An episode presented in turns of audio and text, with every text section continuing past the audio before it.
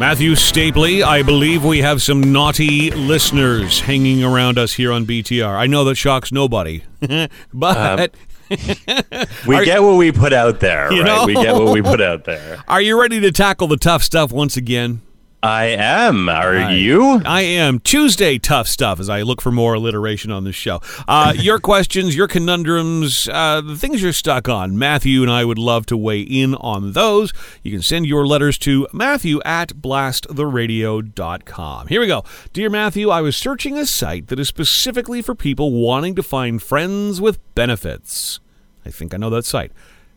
Just not firsthand, of course, but I've heard of it. Heard it through the grapevine. Right. I'm positive that I found one of my real-life friends on there. Ooh, I've always been interested in this person, and now I'm especially interested. Is it wrong for me to approach them in person? I wonder what the newspaper headlines are going to say after the town elders get a hold of this information.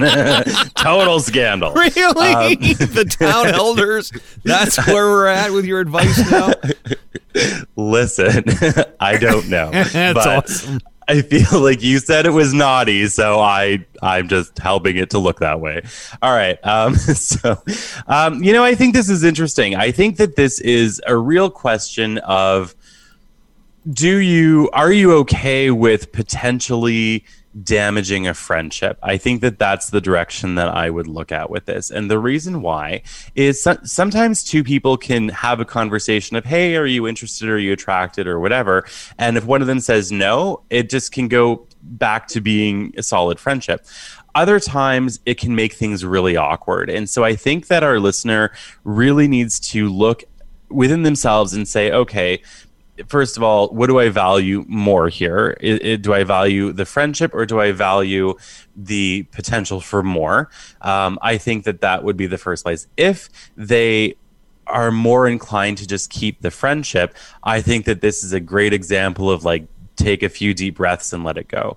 If they are feeling like it could be worth the risk, I feel like that they should just casually put it out there to this person, and I would be very upfront about how you feel, and I would definitely probably want to keep that on the site itself. And the reason why is it might be destabilizing coming out of left field in a regular friend conversation, although I think that just depends on your connection with them. But overall, yeah, I'd say weigh it out within yourself and see which one you end up valuing more, and then make your decision based on that. I think most of these sites, and correct me if I'm wrong, but I think most of these sites are set up for you to be able to communicate in some way, shape, or form, right? Either through a pay platform or something.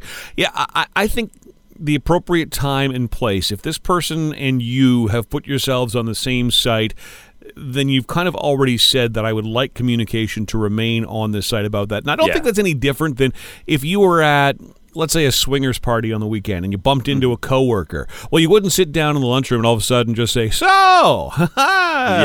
it would be a nudge, nudge, wink, wink situation. You wouldn't talk about it in the workplace. You wouldn't talk about it in real life. Time and place.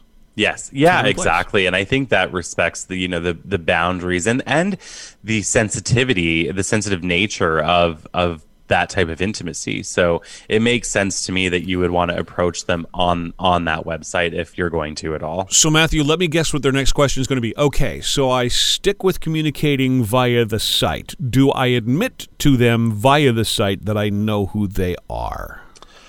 Ooh, you know what? I think so, because I think if you don't, it goes into the creep factor zone. That would be my fear would be the opposite. If I do reveal myself, am I all of a sudden creepy?